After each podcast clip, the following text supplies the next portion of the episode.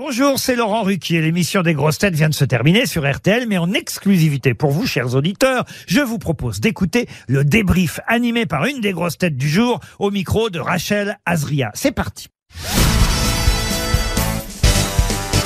Bonjour Dari Boudboul. Bonjour Rachel. Comment s'est passée cette émission?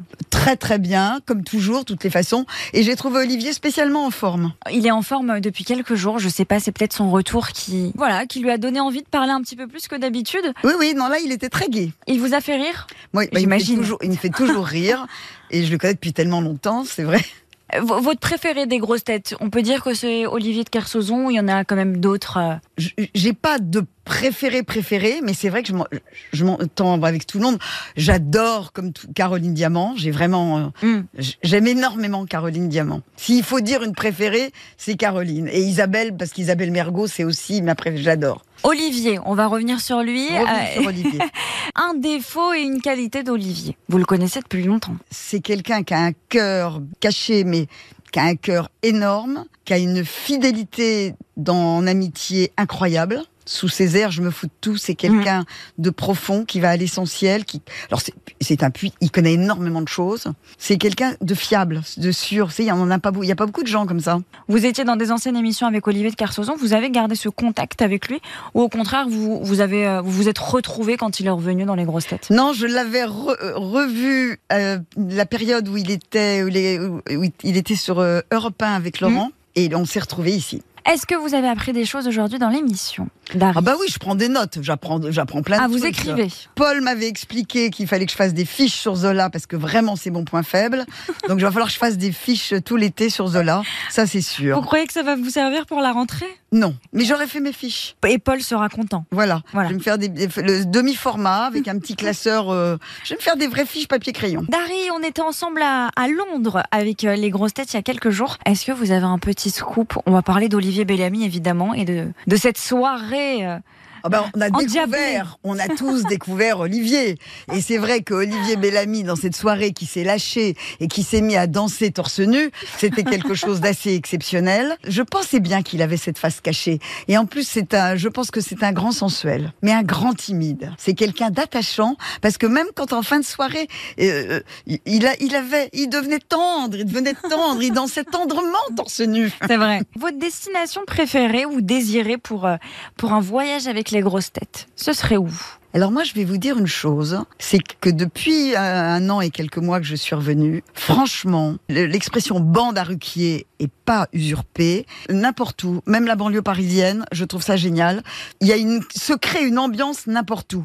Et, et la preuve, c'est de, c'est que ce match de foot à Hyde Park, improvisé avec des buts en sac en plastique, était génial et c'était improbable. Et vous avez Et- été au goal on peut, on Oui, peut on dire. était partout. Euh, je suis, c'est pour ça qu'on a pu, ils ont marqué des buts parce que ils me faisaient quitter mon poste. Tout le monde euh, est nature et c'est génial ça. Est-ce que vous croyez qu'il y a assez de place pour nous recevoir dans, dans vos chambres dans, dans vos chambres d'hôtes? Ah, J'ai pas une maison assez grande, mais ça me ferait vraiment plaisir que, que qu'on fasse en plusieurs petits groupes ou qu'on rajoute des chambres à côté, parce que c'est quand même pas, c'est pas, c'est pas immense non plus chez moi. Ça me ferait franchement plaisir en bloquant des chambres euh, à d'autres euh, euh, collègues qui ont des chambres d'hôtes. Et puis il y a comme un hôtel à Cheverny, donc on pourrait bloquer plus, prendre déjà les miennes et bloquer plus. Et mais en revanche, la la le- la maison est assez grande. Dari, je voulais euh, qu'on finisse ce podcast avec euh, un, mot pour Claude Sarraute, euh, puisque vous l'avez connue et puisque vous avez échangé, euh, j'imagine, plus d'une émission avec elle.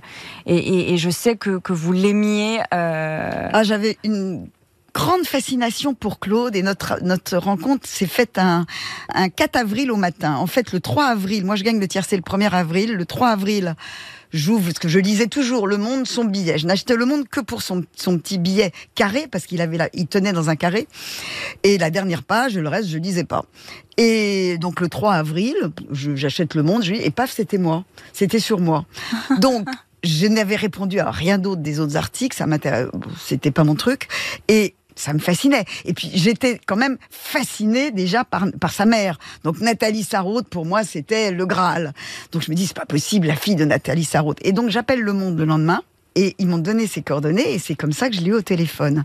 Et elle me dit, bon, on va boire quelque chose ensemble et en me tutoyant tout de suite. Et, et là, c'est vrai qu'on a refait un peu le monde et je me suis aperçue qu'on avait plein de points communs, notamment en parlant de Georges Sand et de la liberté des femmes. Parce que c'est, t'es vraiment une vraie féminisme et on, mettait sous le mot femme libre et femme féministe la même chose, c'est-à-dire pas revendicatrice, euh, juste libre, faire les choses parce qu'on a envie de les faire, pas vouloir battre les hommes, pas vouloir faire être l'égal de l'homme parce qu'elle était aussi très très loin de ça. Laisser si une femme veut faire un truc, elle le fait, que ça ne soit pas un obstacle d'être une femme et qu'une femme puisse être aussi libre dans ses amours et c'est pour ça qu'on en était arrivé à Georges Sand parce que Georges Sand était une grande amoureuse. Donc à partir du moment où on fait les choses par amour, c'est c'est magique. Et que quand on, quand on on n'aime plus, ben, il faut savoir se quitter. Et c'est ça une femme libre. Vous vous êtes déjà fâché avec elle ou jamais? Jamais. Jamais. Elle prenait tout, euh, tout bien. Je pense qu'on pouvait pas se fâcher. Elle disait surtout les choses. Moi, je me souviens, j'allais la voir. Il y a une période où elle, s'est fait engager. Elle écrivait un livre sur une, euh, une l'héroïne était une vendeuse de des galeries Lafayette, enfin d'un grand magasin. Et donc, elle s'est fait engager comme vendeuse pour voir vraiment comment on vivait. euh. Et donc, je le savais. Donc, j'allais régulièrement la voir et c'était très marrant. Acidulée. Elle était acidulée, tendre. euh. Mais pour moi, je retiens la femme libre parce qu'il y en a pas beaucoup. Parce que de contemporaine euh, serait devrait être le, le modèle du féminisme, du vrai féminisme à la George Sand justement, qui fait beaucoup progresser le, le- pas celles qui sont euh, des névrosées, des revendicatrices, des hystériques, pas du tout. Puis elle aimait bien la vie, je veux dire, elle aimait bien le champagne, on se retrouvait là-dessus. Ah, puis je la trouvais reste, euh, délicieuse, raffinée, délicate. Elle était naturellement chic, classe, élégante. D'ailleurs, elle aimait beaucoup la Bretagne et les coins sauvages de Bretagne, et c'était elle. Eh ben, on va finir euh, sur ces mots d'Harry et, j'espère qu'on lui a rendu hommage avec euh, avec votre jolie euh, description de, de Et elle va vraiment, vraiment, vraiment nous manquer. Mais je, je- j'aimerais bien que tous les gens qui écoutent euh, aillent lire ses livres. Il faut la, la redécouvrir. Je pense que bon, elle a beaucoup, beaucoup, beaucoup été lue, mais il faut, faut la faire redécouvrir aux jeunes, surtout aux jeunes filles, euh, aux ados qui, pour qui le féminisme c'est un étendard. Non, c'est pas ça. Le féminisme, c'est Claude Sarraute. Merci d'Harry Boudboul.